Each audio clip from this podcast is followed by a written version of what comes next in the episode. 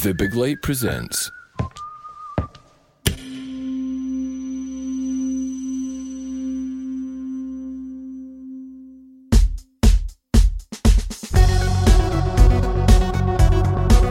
Hello, I'm Sean MacDonald, the host and producer of the Blethered podcast. Blethered is going to be live at St Luke's in the Wing Docks in Glasgow on Friday the 26th of November. I'll be joined on stage by musician and Orwell Prize winning author Darren Loki McGarvey and renowned Scottish comedian and actor Karen Dunbar.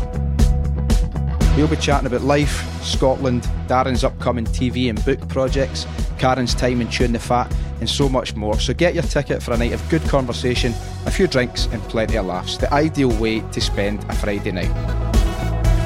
Just check the episode notes for the link to buy tickets or search Blethered Live. Hope to see you there.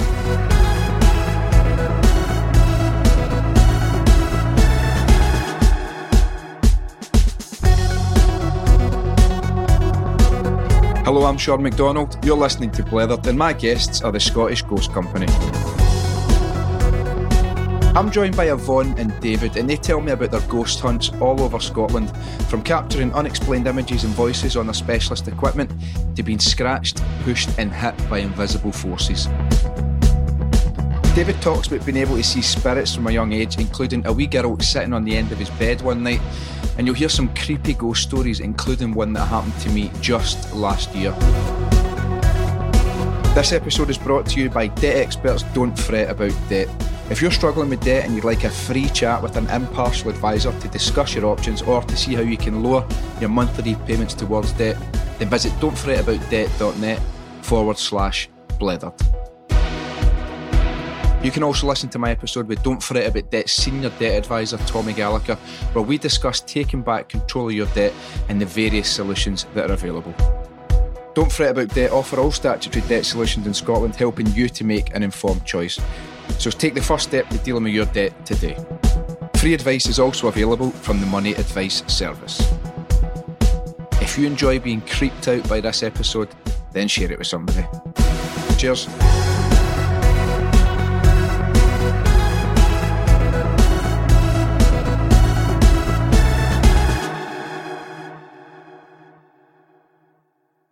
Tell me, first of all then, how did the whole ghost hunting thing come about?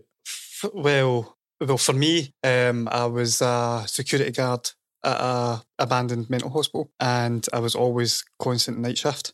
And one night at about 2 a.m, this stream of cars just started coming down the road towards us. And it was the middle of nowhere, so there's no traffic. And I was like, what is going on here? And I knew, I can't say that.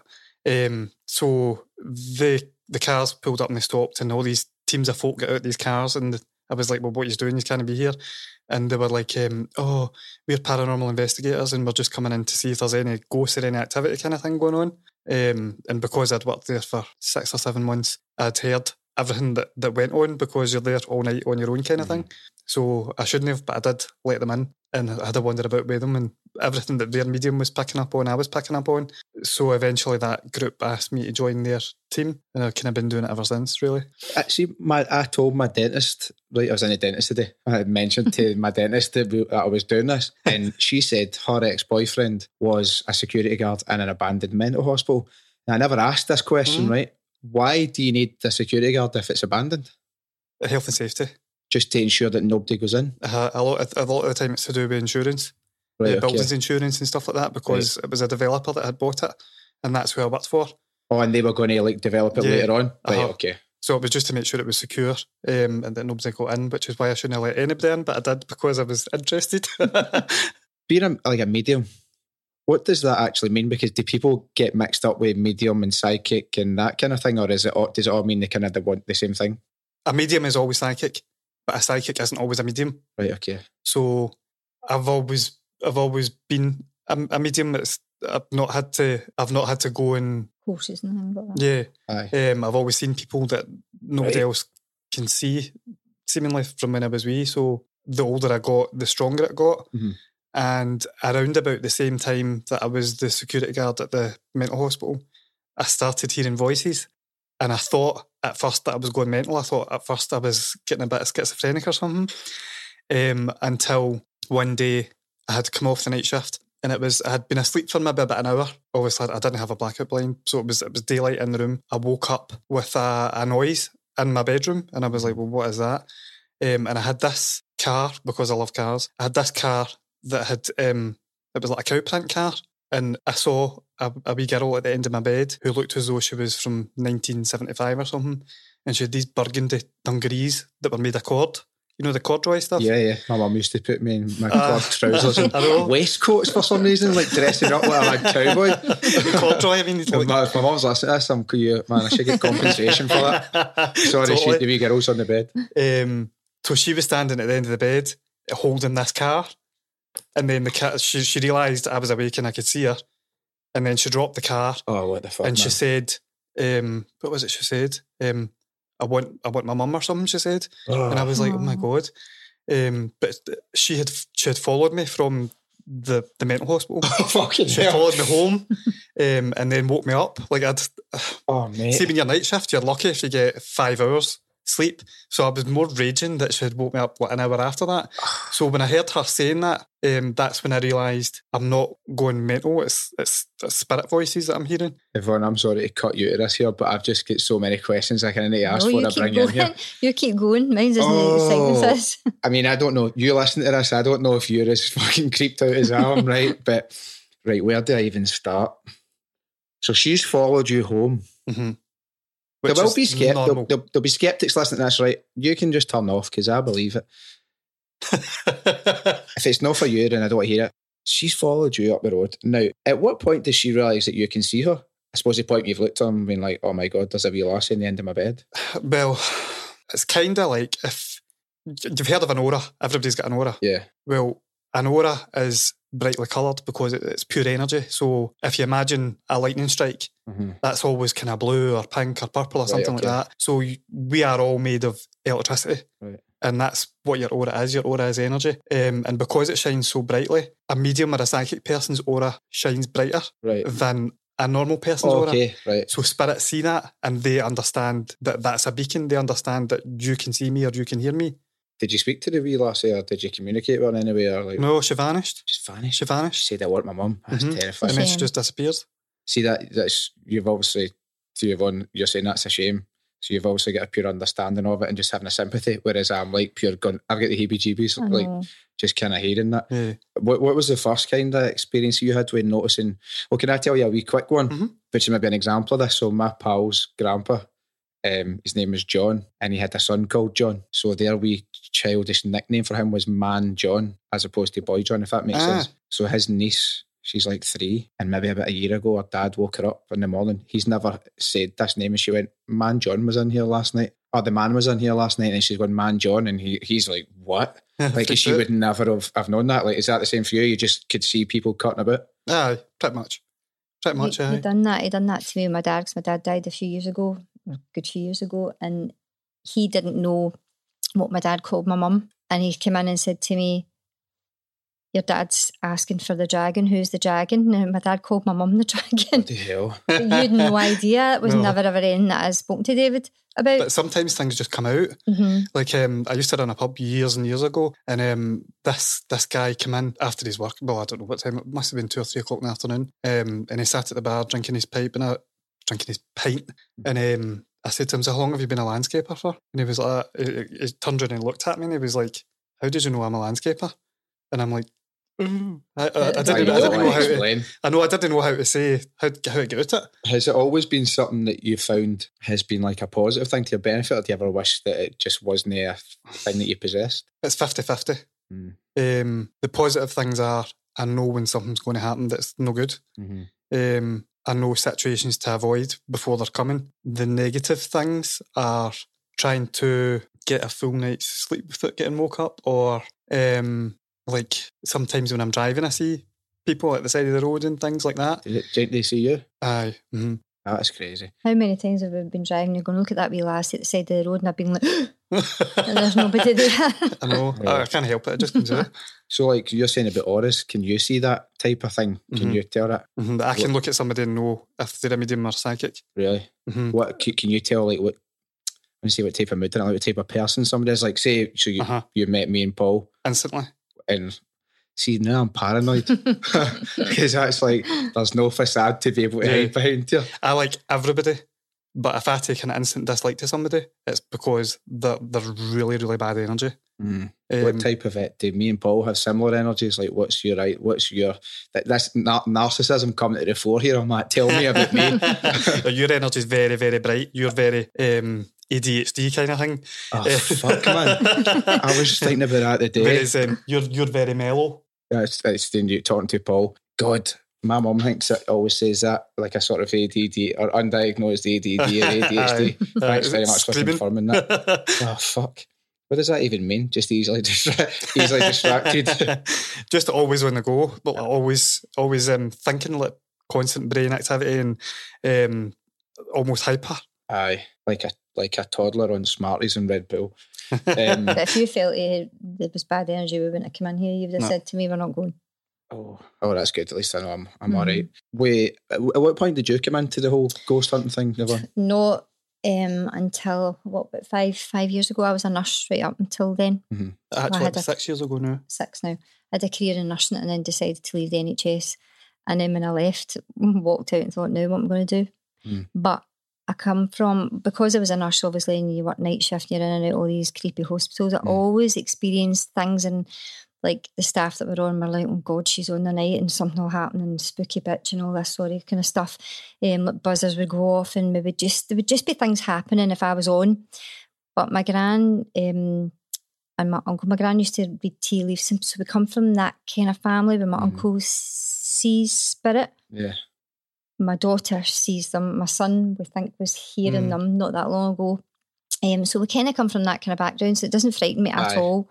And then anyway, so when I left NHS, I walked out and thought, well, what am I going to do now with myself? Because I'd left so early and I didn't want to go back to the NHS. And I seen an advert. I'd been seeing adverts for a ghost hunt in Drummond Hotel and could never go on it for a ghost hunt. And then can I just butt in the now? It was me that was doing the ghost tours at Drummond Hotel. Oh, really? In 2008, aye. Uh-huh. That's so one came up and I tried to go on it, couldn't go on it. Anyway, long story short, eventually I messaged the girl who ran this other company and said, look, are you looking for any staff? Because I'm not a medium or anything. I'm sensitive. I'm not a medium and I'd like to join. And she says, well, we don't take anyone unless they've got experience, but come along, we'll see how you go on. So I went along and went to Renfrew Baths. That was my first event. Mm-hmm. Absolutely loved it. And we worked together for about 3 years, and then we decided to set up our own company. So I was saying to you outside, any time I drive past the Renfrew Baths, so I've got this habit of pointing at buildings and going, bet you that's haunted, bet you that's haunted, I bet you there's some mad stuff, I bet there's just some mad energy. And I always say that about the Renfrew Baths. Like, what was that? Because you've got that one coming up, don't you? It's sold out though. Yeah, it's like sold out really quickly. It usually does, right? Yeah. Renfrew Baths. That was like 24 hours it sold out. Renfrew Baths, we've done it loads of times, it was a hit or a miss, remember, in the beginning, and then it got quite active.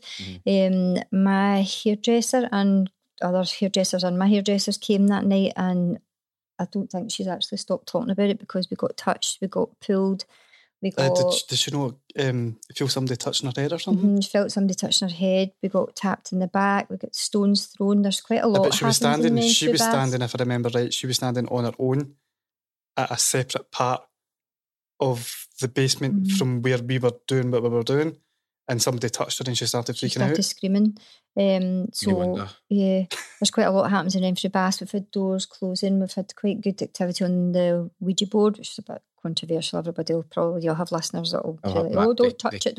Oh, my Catholics will be going mental about that. Well, all I can see is we're using the board. It's just like using any other bit of equipment. The minute you're starting to ask spirit to come and speak to you, it's the same thing as a board. In my opinion, it doesn't open a portal or it doesn't open a door or anything like that.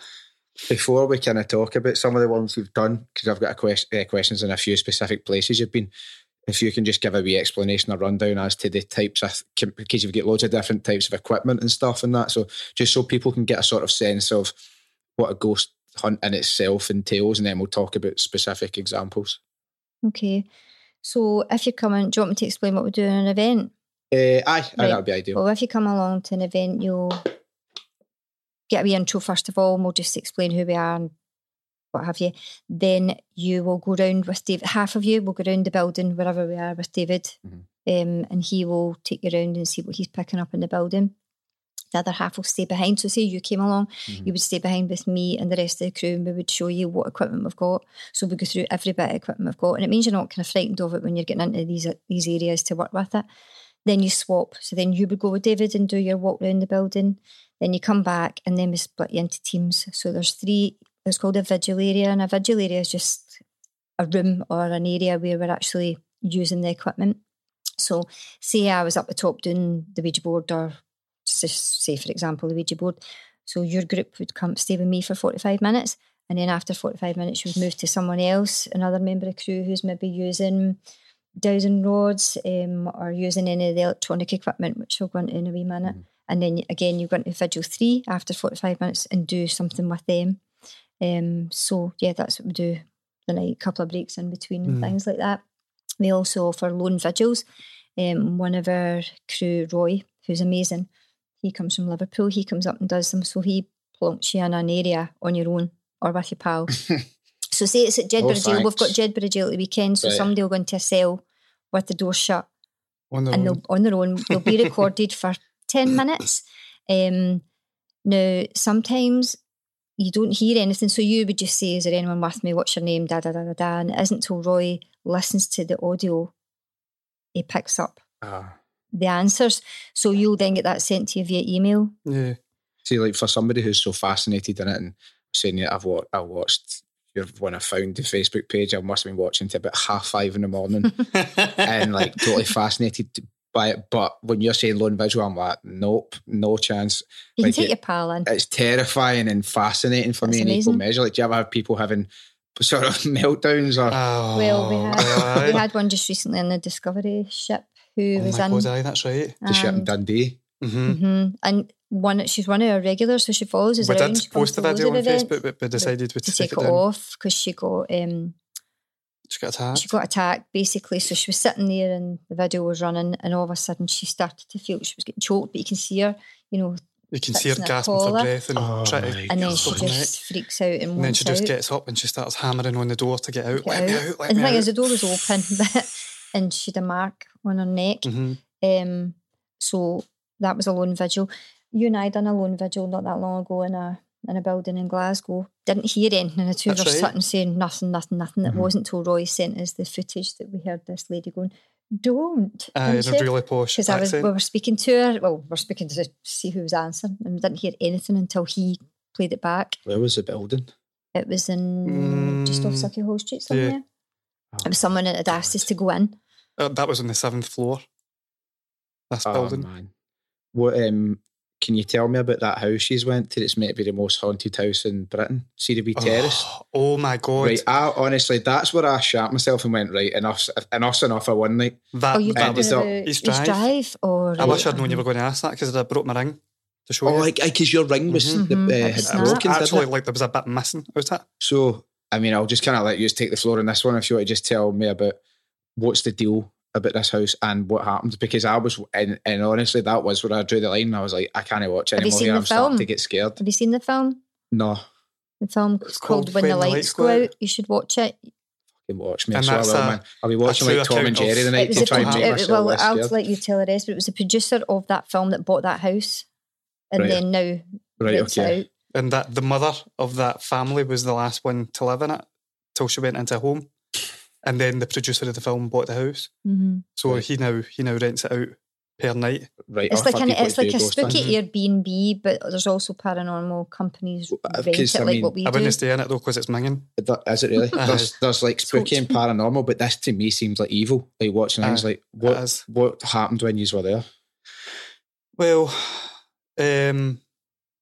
we only booked it because we were sceptical about it, right? And we had this wee 1% glimmer that it could possibly be the most haunted house in Britain.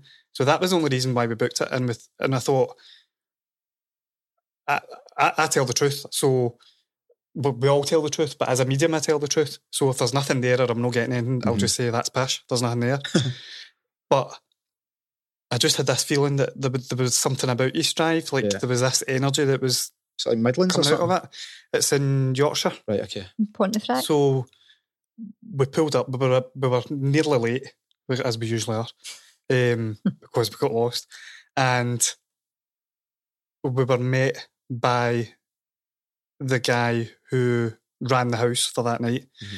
So we were taken in and we had to write our names down for the track and trace, all that palaver, and it showed us into the living room where we sat down.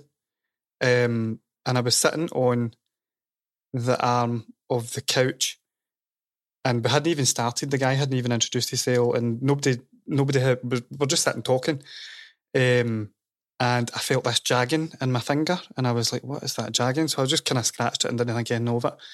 And 2 minutes later, it was scratching again, and I looked, and my ring, which was a solid 9 carat gold ring, there was a bit missing out of the band, and it was the sharpness of the metal that was digging into my finger. So when I discovered that, Jane then said her glasses had broken. No, I was talking to Jane, who's another mate. It was all crew that was there. I was talking to Jane and I was talking away to her, and that was fine. I went over to get my juice and came back and done a double take. And I said, "Jane, what's happened to your glasses?" And they had snapped in the middle. Oh, that's mad. Absolutely mad. In the middle. So then we started, and we started off in one of the bedrooms upstairs, and we all physically saw this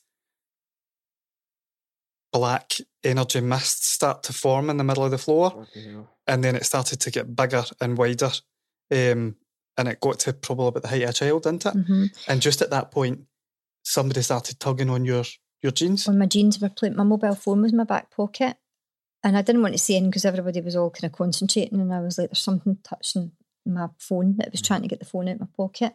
So that was the first 10-15 minutes. That was one of the first 10-15 minutes. I'm probably just being a mad, I can just willing something to happen. Seeing you as we're talking about that, my head started just splitting my forehead. I've got a sore head as well. Have you? Like, really? Just above my eye. Right there. Aye. I was actually sitting here thinking, like, to the point I was like pure hold in my forehead. Like, that's really sore. That's just strange. When you started talking about the glasses, does that make me an empath then? It could do. It could do. It could do. Even still to the point now, I'm like, it's really hurting me. Sorry. So you see the black mist. Well, we left. We finished in that room, and then we decided we were going to do a vigil in the stairs, in the stair hall. Now, the story of what happened was the wee girl was dragged up the stairs by her hair backwards by this spirit. Another part of it is, that the grandmother clock got flung down the stairs. So we thought that would be a good place to do a vigil. So we lined up on the top landing, and Sheila and myself were halfway down the stairs, just sitting on the stairs, and we were hearing knocking and taps, and then all of a sudden, Dawn, she let out a squeal. Screamed. She had... She screamed, so I ran in to see if she was all right. And she said, "I've just been scratched." And she had a jumper on. "I've just been scratched."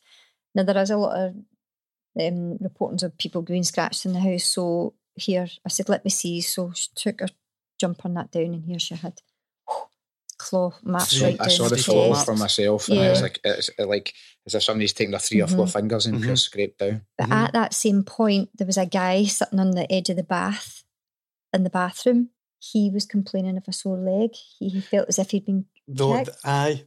The guy, he was doing a lone vigil in the bathroom, and he was sitting on the edge of the bath, and we were in one of the bedrooms, and we asked the spirit to go and give him a sign or affect him to let us know that they could hear what we were saying, kind of thing.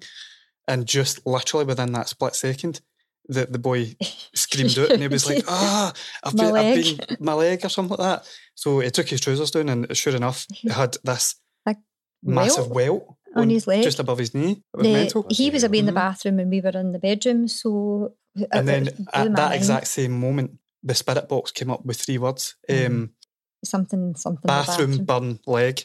Oh my God. On the screen. At the exact same. It was all happened at the same time. That's a bit of equipment you've got where words will flash up and sort of relevance. It's like a spirit box, but it's just words. It's a word bank. So rather than audio. See, the thing that I found really fascinating as well, because the word thing, I remember watching a video and there was words just popping up that were completely relevant to what you were asking. That's nuts. But what's that thing? Does it skip between radio stations and then just pick out words? That's the noisy one. SP7 spirit box, and you hear it's really loud. Yeah. It skips all the radio stations, and the theory is spirit are able to pick out words from the station. Form a sentence. Which is hard to miss. Sometimes I can count on one hand the amount of times that's been really effective and really good in the last 5 years. Mm-hmm. Mm-hmm. But when it does work, it's absolutely amazing. You can have a conversation. What, I'm sure there's loads, but what are the sort of standout? Do you know what? I was actually going to go down the very atypical, what's the scariest thing that's ever happened? We'll talk about what's the most interesting or even pleasant thing that's ever happened. If you can think any, there must be like a couple of instances. Uh-huh. The most pleasant thing, I think, for you must be helping people. Well, it is, but I was going to say something really selfish there because it kind of opened my eyes. It opened my eyes and affected me in a positive way. Mm-hmm. I think because we've all done this for so long, doors opening and shutting and tapping and banging, that's all run of the mill, we're used to that. Mm-hmm. But we were in Drum Castle in Aberdeenshire, and when I was doing my walk round, I was describing the spirit that I was seeing. I just say things as I would say them. I don't pretend to be posh or whatever else. And this woman's spirit would have been the mother of the Earl, and she was really crabbit, and I described her to everybody as being an old crow. Not for a minute thinking, she's standing listening to every single word I'm saying. So later on, that room, the drawing room, was our vigil area, and nothing happened. Nothing happened whatsoever. And Yvonne said, David, maybe it's because it's the men that are in here. Maybe this person doesn't like men. So I took the men out, and I took them away down to the other end of the corridor into the study, and it all kicked off. Your vigil went mental. And she was answering other than I was asking. I know. Then after that, every time I walked into the room, everything flatlined. Nothing happened. So later on the last vigil, we had the spirit box out. What was it? Was it the Echo Vox? Echo Vox. Yeah, which is like the digital word bank. Right. And everything had flatlined still. So I asked the Echo Vox, is it me you don't like? And it came back clear as in, yes. And I said, why? And she said something along the lines of, you're very rude, she said to me. And I was like, uh-oh, this can only be one person, because the thing that popped straight into my head was me saying that she was an old crow. And then I said to her, is it because I described you as an old crow? And she said, yes. Yes. And see, after I apologised to her, and I said, I'm really sorry, it was just the first thing that came into my head and the first thing that came out of my mouth, everything kicked off again. She was fine. That's absolutely mental. Mm-hmm. Well, I've got a question. Why are there ghosts? And then, like, because you assume, people make the assumption either that there's no such thing as an afterlife or anything like that, but then other people say there is, and you go on to heaven or whatever that may be. So why are there spirits, and sometimes why are they hanging about for, you know, hundreds and hundreds of years? There's a number of reasons. It could be their death has been a really traumatic death, like a car crash or a murder or something that's been so shocking and it's happened so quickly that they've been shocked out of their body. Mm-hmm. And they remain in what we call the astral plane, which is kind of superimposed onto our dimension. So and they end up stuck here. They still think that. Do they still think like they're living or something? Oh, aye. Mm-hmm. That's 60-70% of house hauntings. They don't realise. They don't realise. Which is sad. That is really sad. No, I don't mean that in an unkind way, but it's just like straight. I have to be on my involuntary responses. That creeps the shit right out of me. But that's what's quite nice about David, because if they are like a wee bit lost or they don't know, he can help them to go where they're meant to go, which is nice when we do get house hauntings, and particularly it's children looking for their mums or whatever. He helps them in that, and that's really nice. I remember one house hunting I was called to, probably maybe 2009, 2010, and it was a new build. It was, I think it was a Persimmon house or something. And how's that for bad luck? I know, and it's haunted.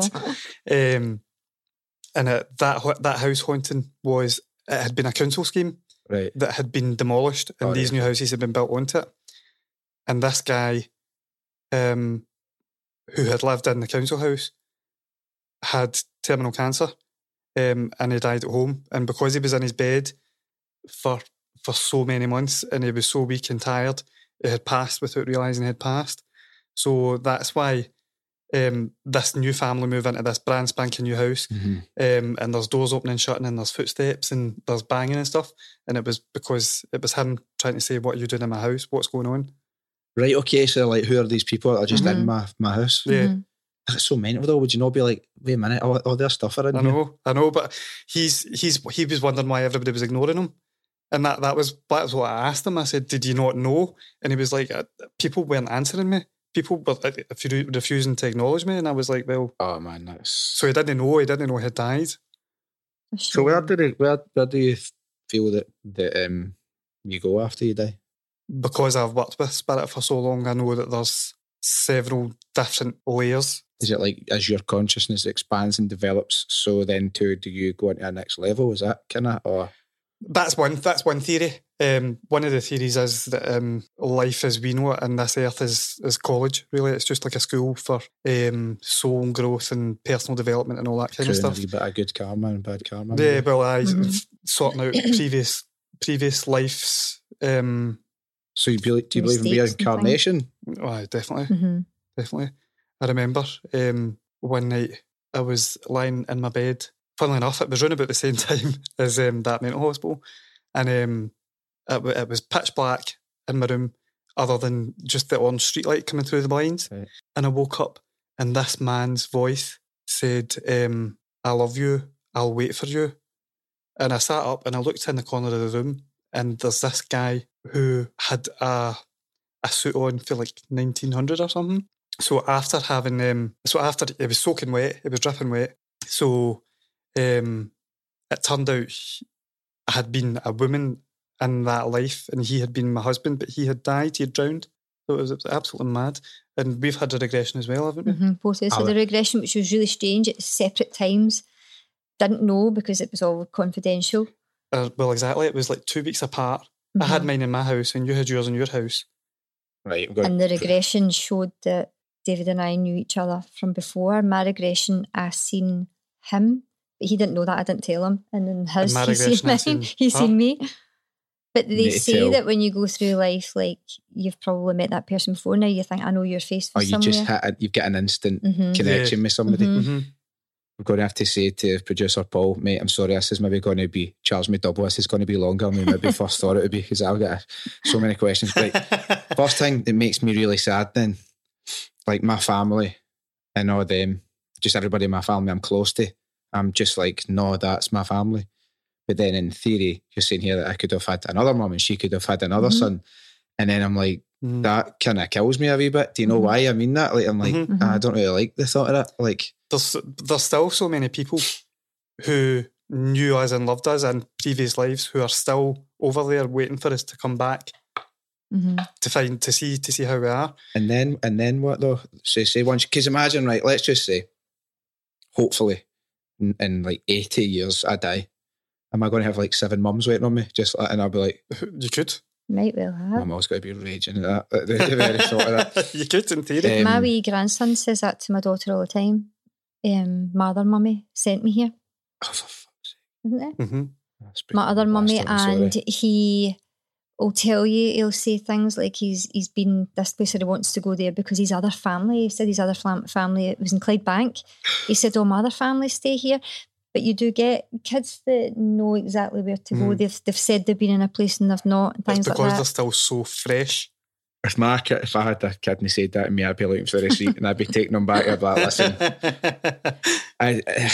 I would like to do the whole regression thing. It's good. It opens your eyes. Well, I've got like a particular... So I've got a particular affinity to New York, London and Rome.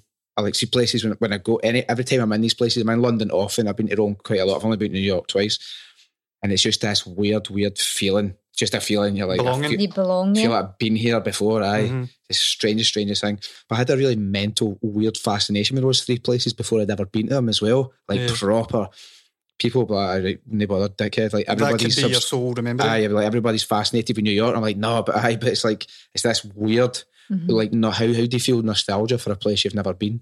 I feel like that with Egypt. Do you? For some strange reason. I get like that with Greece as well. Do you? But I was a Roman centurion that went to Greece. Was one of your regressions, an Egyptian person? looked like it was somewhere like What is regression therapy? You shut your eyes and then they put you under and you say what you're seeing? It's like a meditation. It's quite a deep meditation and they take you back.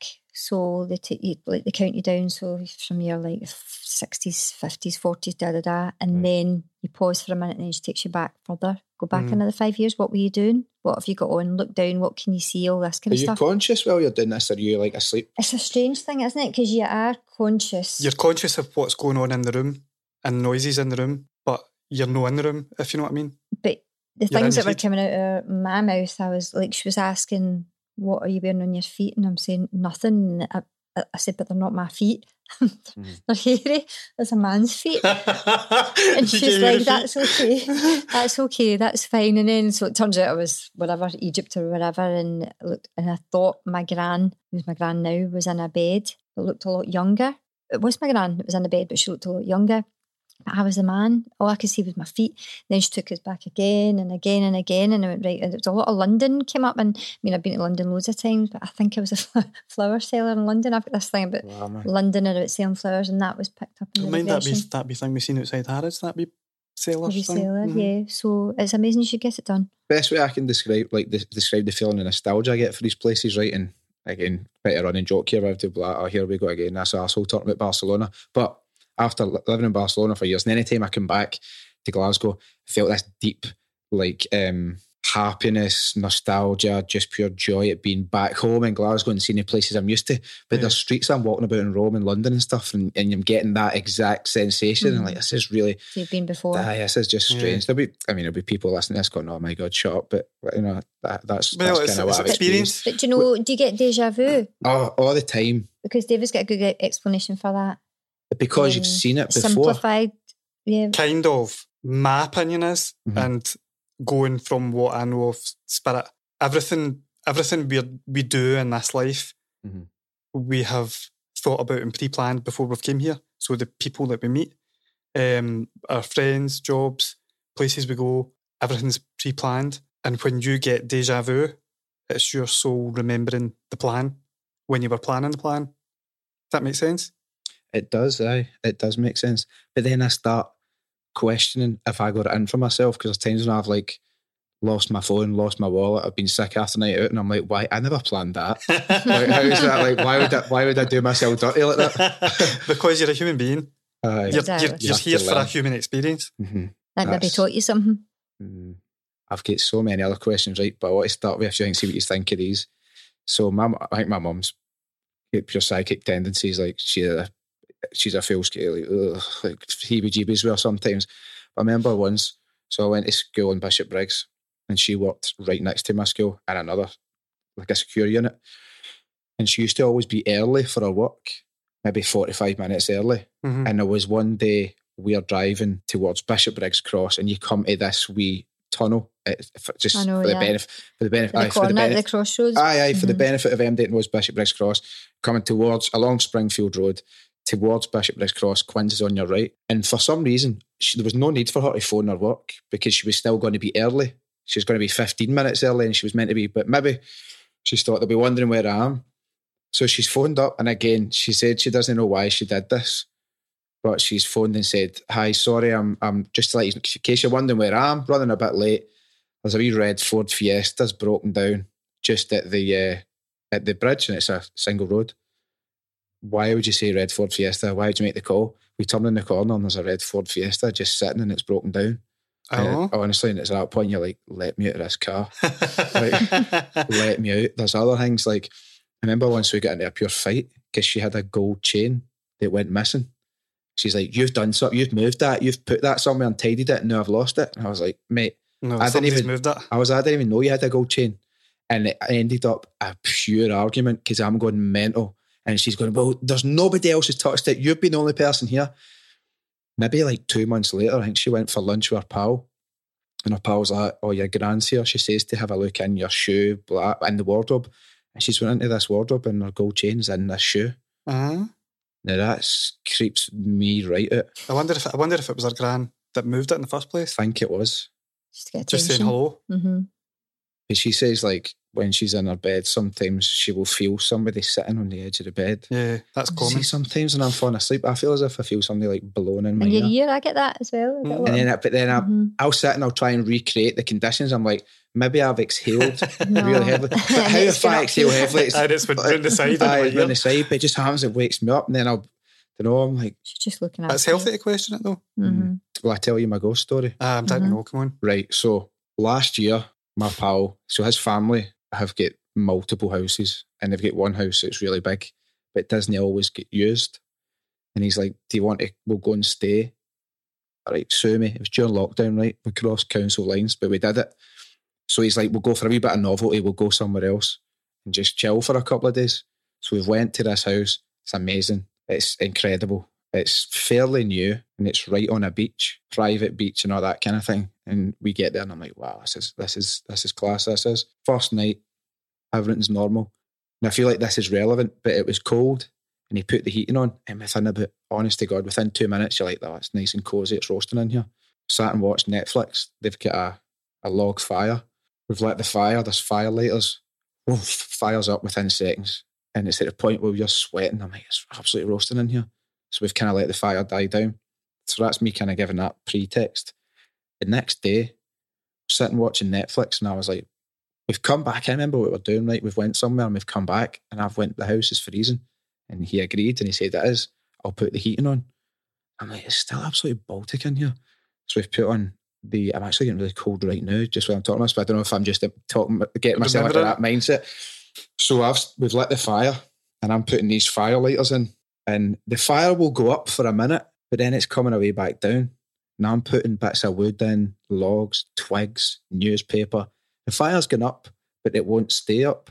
That's not right. No, I'm sitting beside it, right? And I'm pure cold. Like, I'm shivering. I was like to him, are you cold? And he said, aye. And he's like, and I've got the heating up to the highest setting. It's still cold. I'm like, that's weird. So he's sitting on a couch, right? And I'm lying beside the fire and we're watching Netflix. And we were watching something about some serial killer. And the lights were spotlights in the ceiling. You know, like your sort of traditional, sort of modern spotlight. Aye. One, just a single bulb. I'm watching the telly and I noticed that one bulb is gradually getting brighter and then gradually getting dimmer, gradually getting brighter. And it's going like as if somebody's twisting a dimmer switch. Yeah. So I've turned around and I think my exact words were, do you want to fucking wrap that? And as I've looked at my pal, right, he's sitting with his hands on his knees. He's not moving. And his eyes are pure wide open.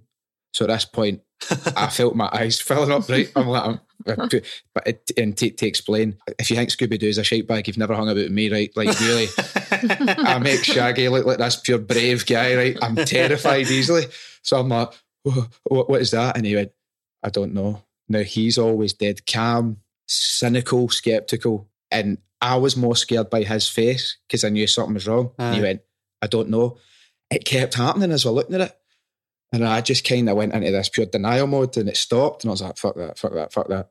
2 seconds later, and the bulb blew, right? And there was like a sort of misty smoke coming out of it. And I thought, oh my God. So my mate's freaked out by this point. So he gets up to this couch and he walks over to this big wooden armchair with this big red cushion. The whole sort of... what do you call that? Just the cushion part is all red. Yeah. And that's significant. So remember that that's red. And he's then looking towards the light. So he's kind of in my line of vision now because he's kind of moved to opposite me. And then he's just kind of looked startled. I went, what is it? He later, eventually after me cajoling him to tell me, he's like, I've just seen like a figure or something. I've something moved past her. And I knew, at first I thought he was trying to wind me up, but I knew he was genuinely getting nervous. I'm actually freezing, man. I'm just because I'm pure terrified remembering this.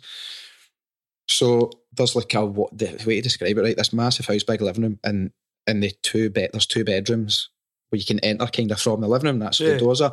But there's a partition wall, probably as wide as that wall that's just behind you, right? So let's just say two and a bit meters, and it's purely decorative.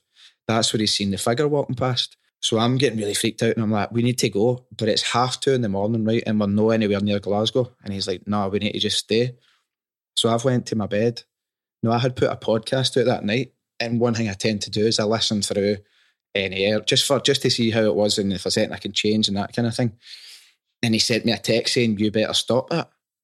So I was like, mate, I'll come through there and I will knock you out. Stop trying to like wind me up. I went, and then he said, no, seriously, stop the tapping. And I was like, what are you? So I've turned the podcast off and I'm texting him. I'm like, what are you talking about tapping? And he's like, I know it's you tapping the door. I was like, mate, I don't even know what bedroom you're in. I don't know what room you're in. What do you mean tapping? 2 seconds later, I swear to God, all I can hear is this. As loud as that, right? So I'm now in my room, right? I'm about to film an nappy here. I'm like, I need out of here. I'm really getting terrified. Then all you can hear is the sound of like a furniture being dragged across tiles. Oh, I love that. But really loud. Yeah, we love that. But I'm talking, this was like a 7 or 8 second noise. Yeah. Now at this point, I'm like, I swear to God, I started saying like, I'm not joking, right? I started listening to hymns and saying the Hail Mary and all that. So I was like, honestly, I was about to stand up making the cross, my next finger shouting, the power of Christ compels you. I was that terrified, right? Went to sleep and I'm like, get me out of this house. I just don't like it. I want out of here.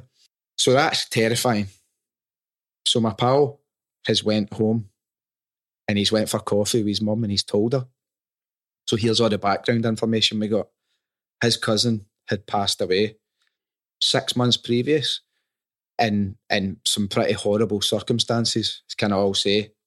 Yeah. If anybody's going to be left in limbo, it's somebody who dies in these circumstances. And he kind of had some issues throughout life. And that house that we were in was his favourite. That was like his spiritual home. You'd say it's his favourite place to be, but he didn't like anybody else being there. Maybe part of his complex issues. So I just found out the other day that I was sleeping in his room and I was like, at what fucking point were you going to tell me that I was sleeping in the dead guy's room who's quite hostile to people that come and stay there? So his mum said to him, do you not remember when he used to come out of his room? He used to always mess with the lights just to be a bastard, like just to wind people up. Oh, that's creepy. He used to do that with the lights.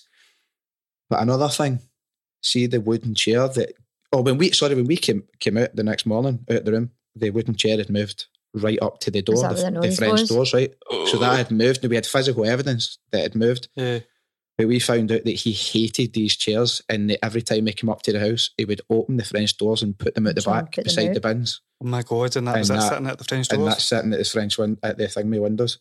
There was something else, actually, I think, that I'm forgetting. Sounds amazing.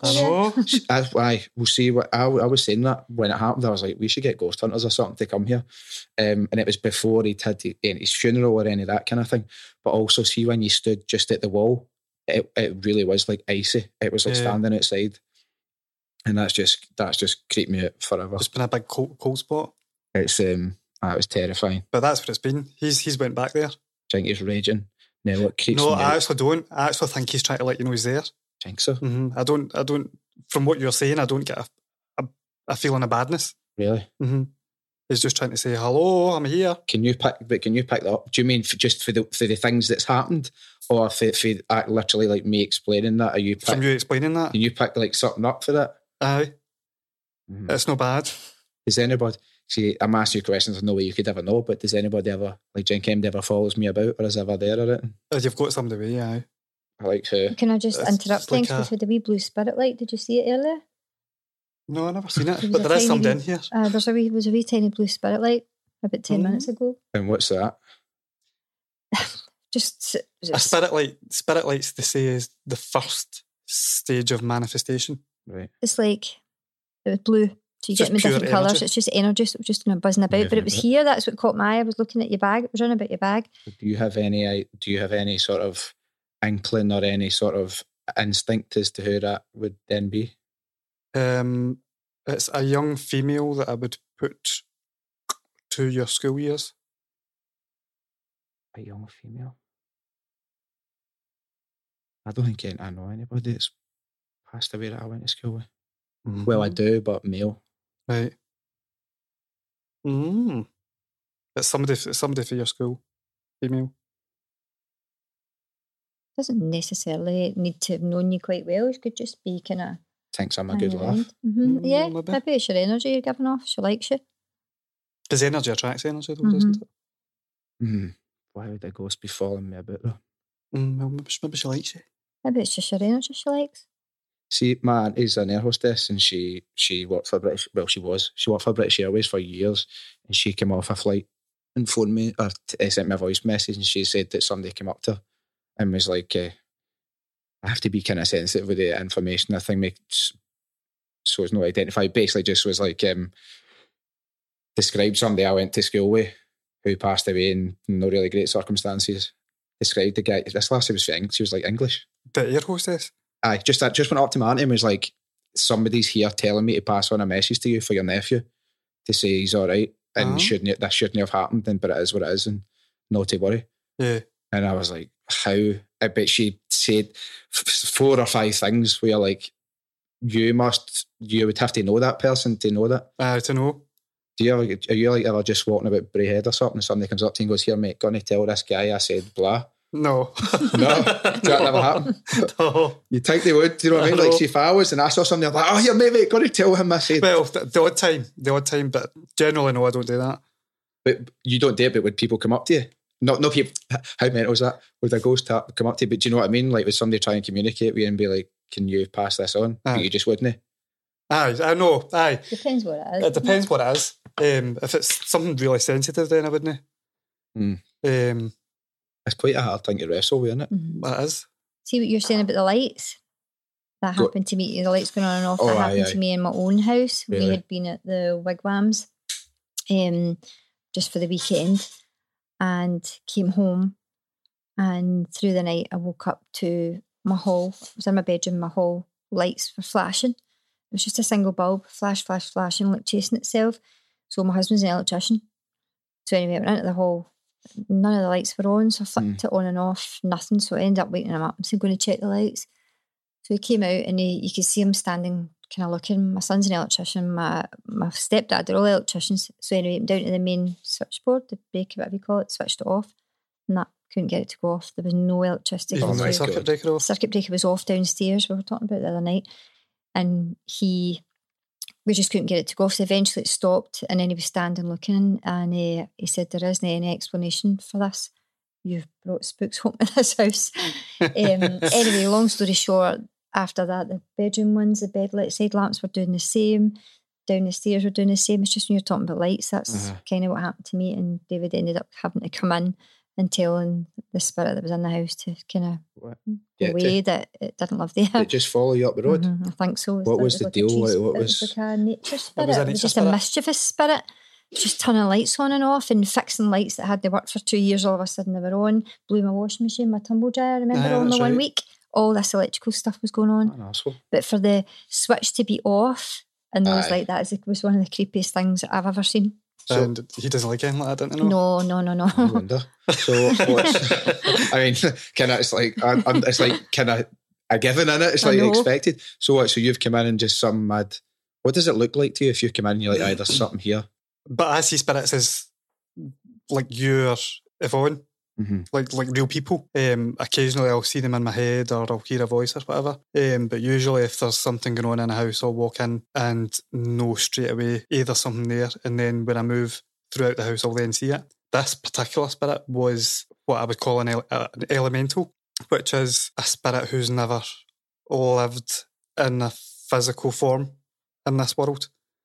And I'll probably sound absolutely insane saying this, but an elemental would be what you would call a fairy or a troll or even imps.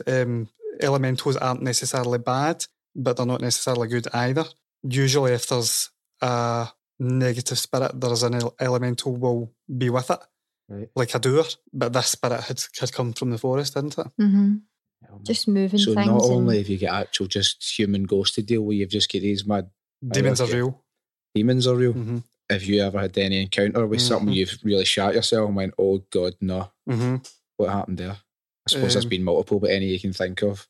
I was called to a demonic house haunting, and the demon decided it didn't like me because I was telling it to get fuck. So it decided it was going to haunt me for a good 9 months, and because of that experience, I know how the stages of possession work. Right. It was absolutely horrendous. And it took me 9 months. talking about it. You look as if you're just slightly... I hate it. I hate talking about it. Traumatic. It was traumatic. No. It was traumatic. Is it something... Would you rather change the subject, or are you able to speak about it a wee bit? Because if you want to change the subject, I completely understand. We can talk about it, but I won't talk about the song. No. It would sing a particular song that polish your arm. Freaks me out. How do we not talk about the ones that we've seen in the... In Jedburgh, we shut a place down. Remember when we came out? Oh, that's right. In Jedburgh, David, we pulled a lot of people out of vigil for... I shut that whole prison block down. Because there was something demonic. There was a demonic kind of hanging about someone. And it was like guest after guest after guest was spewing and ready to pass out because of this demon. And eventually we were just like, no, this can't go on. So we just shut that whole jail block down. Where does something like demonic come from? Because people, the sort of traditional assumption is that God and... Satan both exist, and the devil puts this thing out. That's the kind of I don't traditional. Know if God exists or if Satan exists, you know, just get one of the ghosts to tell you. I might be going to need to try, but I know angels exist and I know demons exist purely because I've got personal experience of both. Right. I don't read books on psychism or mediumship or whatever. Right. So whatever I know has come straight from the spirit's mouth. So demons are real. The night that we had it in Jedburgh, we all have radios on, and obviously I was on for first aid. Mm-hmm. Folk were apparently trying to radio me. I wasn't getting any messages, and they were just coming in because one after another because they were interfering with the radio. Whatever it was interfering with the radios and making everyone so sick, including the staff, the crew. So I think we had 3 or 4 seats. You had like a sick bay. I had a wee sick ward. Bloody hell, man. And they can just attach themselves to you. Mm-hmm. Is there any? Is it if they decide that, then that's it? You're getting followed about by this demon? But if they decide... We do a grounding before every event, so David helps you to protect yourself before we do any event, whether it's... See, like, with things like this, I think when it's something that I don't... It's new to me, I don't understand, then my... mindset of problem solving reverts to being very childlike. So my very first thought was, "Would you know, just get one of the angels to batter fuck at them?" That. You can call on the angels to deal with it, but they can't get rid of the demon. All they can do is remove you from it. Do you know what I mean? All they can do is remove the effects of it. All right, mitigate it. Yeah.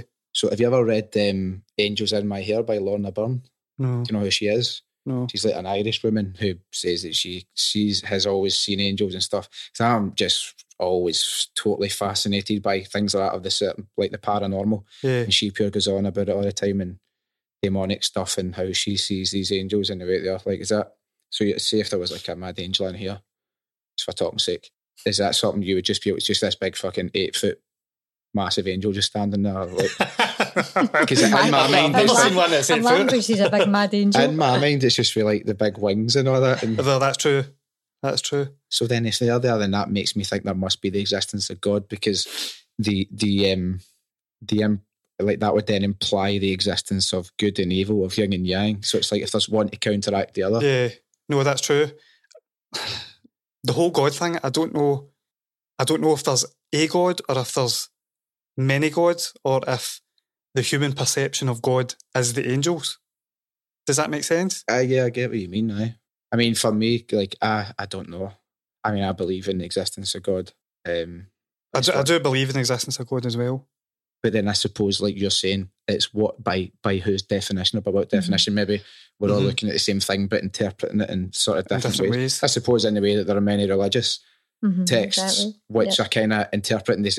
You can pretty much look and go, yous are all talking about the same thing, but yous are splitting hairs on some of the details. Yeah. It's kind of like what it tends to be. Just different types of religions for the same person, really, or persons. Here's some of my childish questions that people probably ask you all the time. Do you never want to just go, right, here, come on, one of yous must know the lottery numbers for next week? Well, like to some mad spirit, I'm like, you must know something. Tell me. I've done it, been there and done that. And did they just not tell you? Remember what I said about your life plan? Aye. What's for you will not go by you. All right, okay. So, I'm obviously not meant to be a millionaire because for a run of 6 or 7 weeks, every single week, I would ask Spirit for the lottery numbers. And every single Saturday for that 7 weeks, I won a tenner. Really, aye? Uh-huh. It was three numbers. Not the same three numbers every week. It was all different numbers.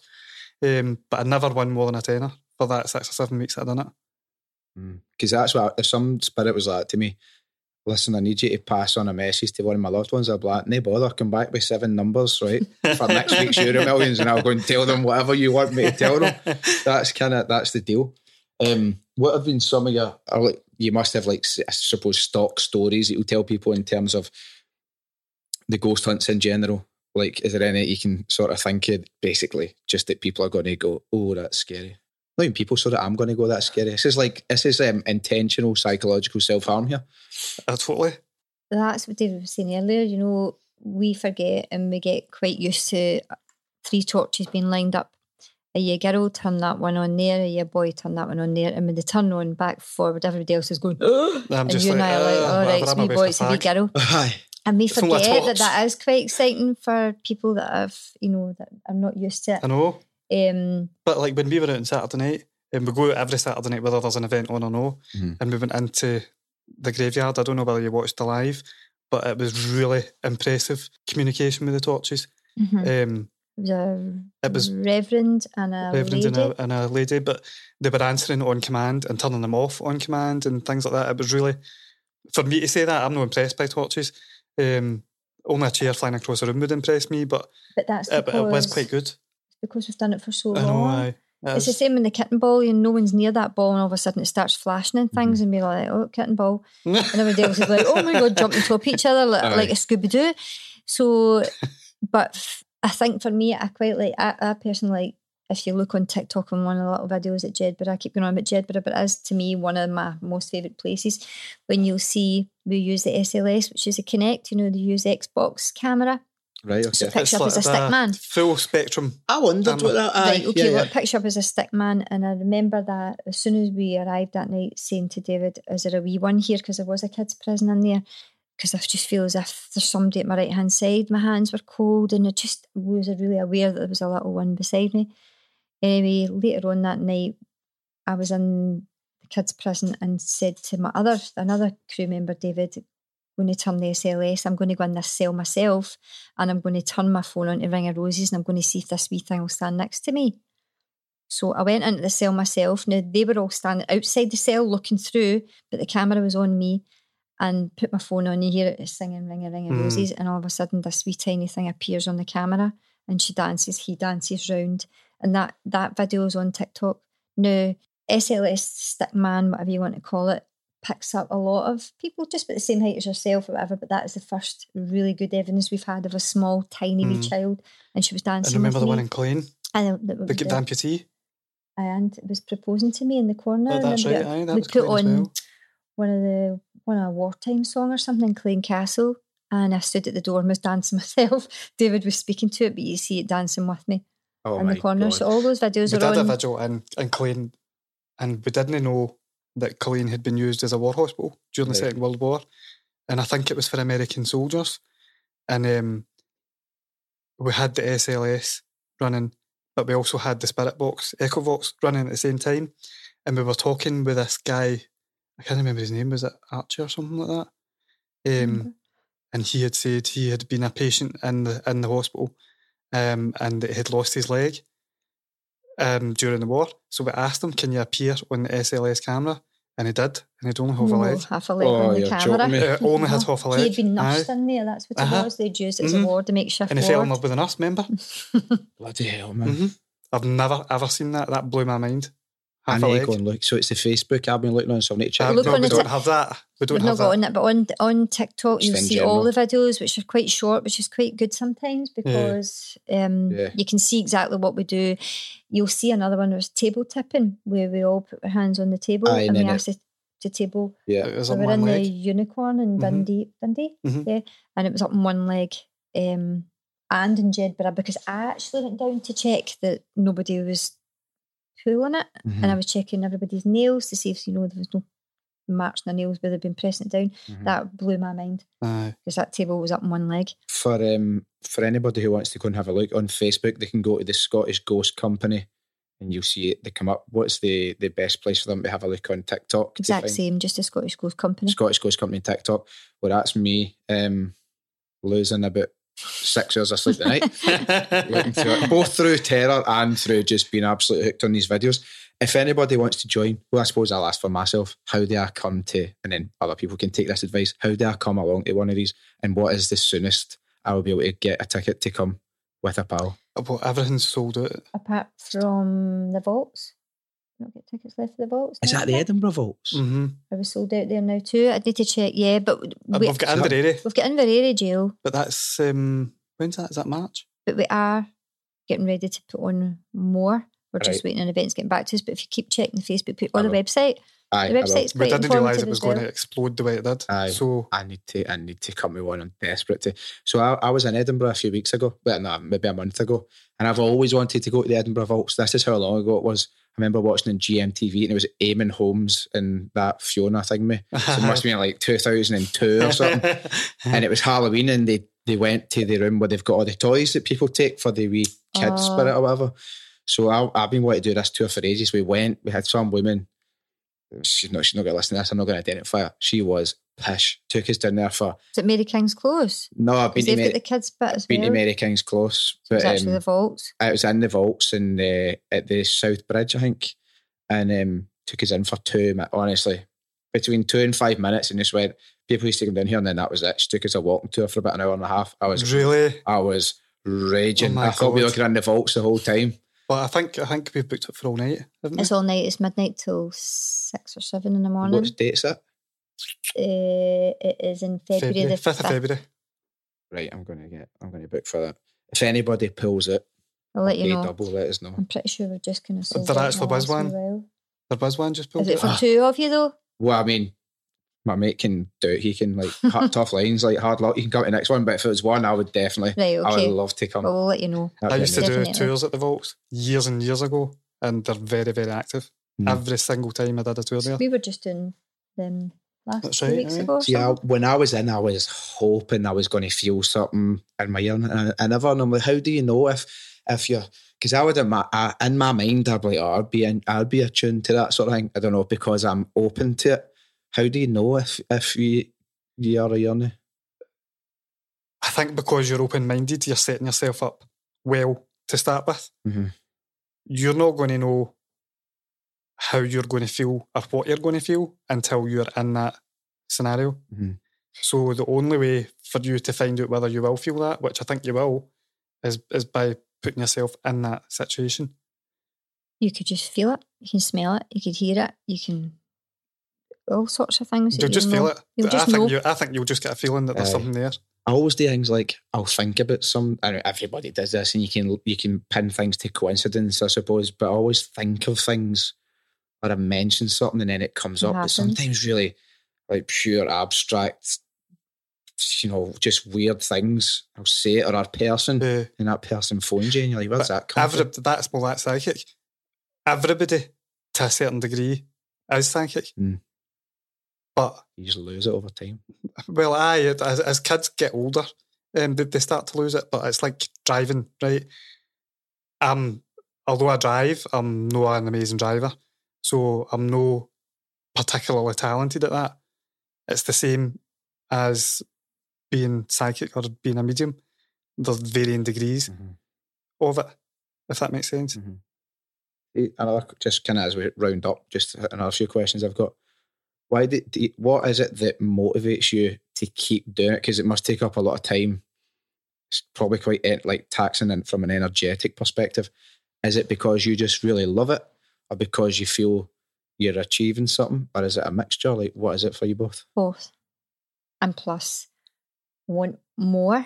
And I actually feel quite privileged sometimes whenever I see like that little one's dancing with me. I think that's amazing that she came and stood beside me and I managed to capture what I did. So I feel quite honoured that I've got that, but I also want to see what David wants to see, chairs getting thrown across the room. Mm-hmm. I want to see all that, because when we're on events, there's no fakery. What you see is what you get. You know, nobody's going to chat, nobody's going to tinker with the equipment or anything like that. And when things happen, we all think, could it be this, could it be that? And see when it's not, it's amazing. Well, you can tell that for the videos. Mm-hmm. And that's what I've said to people. I'm like, look, you can tell when something's bullshit. Like, remember that guy Derek Akora was pure at it on Most Haunted? That's right. Yeah. Aye, and it's like, oh, piss off, man. He's kidding on, he's being possessed or that. I know. Like, that doesn't even I know that doesn't just happen. No. But with your videos, I remember being shit. Like, honestly, Tim, they listen. Which one? Just oil them. Like, I scroll all the way back. I just pure chilled to the bone with some of them. Like the necropolis, for example, and at the Lady Well. So for anybody that doesn't know, there was the Lady Well, which is like a source of water at the tenants' factory, wasn't it? If you don't know what I'm talking about, the start of Duke Street, sort of backing onto the Royal Infirmary, and there was this well where they get fresh water, and there was. People were burned, like they burned people as witches and stuff. Yeah. So, and I remember watching that, and these were at the tombs. So I would go to those tombs and mausoleums and stuff, and as a wee guy being like, "Beggars, ghosts sitting watching this right now." So to then see things, and when you're like, "Hold on a minute, that's a bit." In your video, it was a bit mental. Like, was there any kind of standout things when you saw it? When we came home, the EVP we played it back, and it was evil. That's right. That's on our TikTok thing. But do you know where we got a lot of witch voices through our box was when we went to Pollock Park? Now the witches were there as well. There's a witch tree in Pollock Park.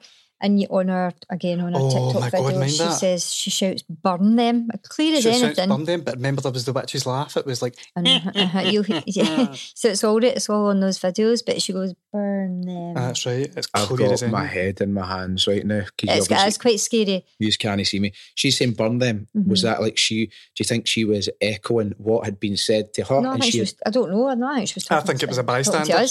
Burn them. Mm-hmm. Why were people so fucking evil back in the day? I know. Like, at what point did we develop a consciousness of humanity and compassion? Do you know what I mean? You'll love that. It's a really creepy voice, and you hear it coming through. I'm going to watch quite that. Far down, because it was through just as lockdown got lifted, I think, wasn't it? That's right. See, on an unrelated note, I've spoken about this before. I actually spoke about this on an episode recently. I told this exact same story, but in a very different context. So...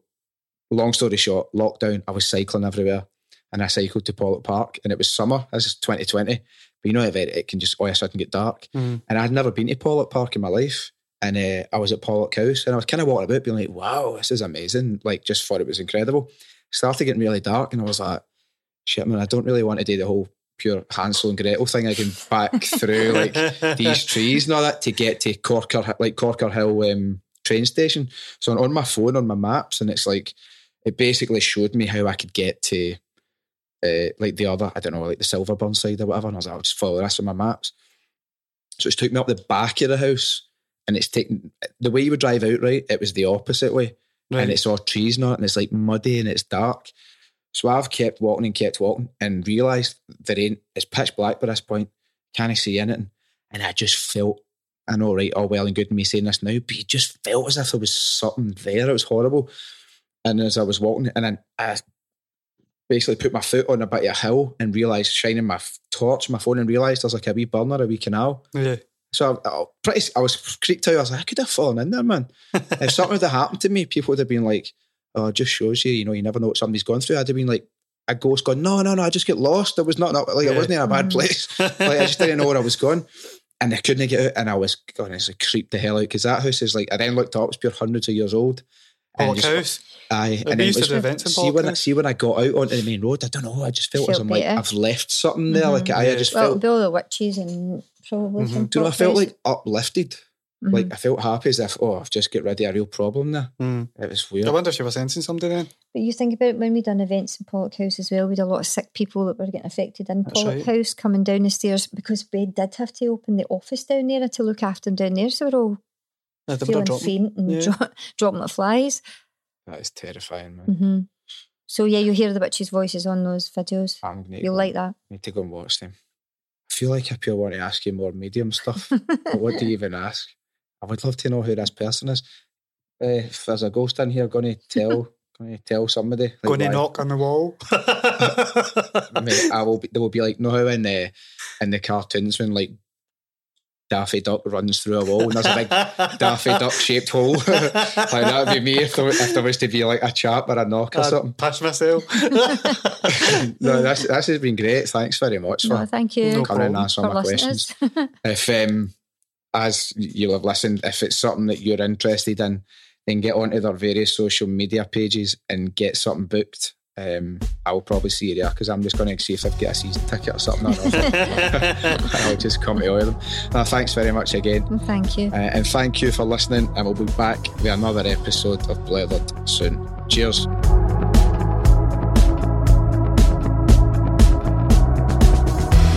Blethered was written, recorded and produced by Sean MacDonald in association with The Big Light. Music and post-production by Brian McAlpine, and for more information, go to thebiglight.com. If you like this podcast, please check out all our other series, including Talk Media, You Could Start a Fight in an Empty House, Talking Derry Girls, Brave Your Day, The Tartan Noir Show, Double Scotch, Great Scott, Trust Me I'm a Leader, Unearthed, A Sonic Hug, and Old School, all on The Big Light, Scotland's podcast network. From The Big Light Studio.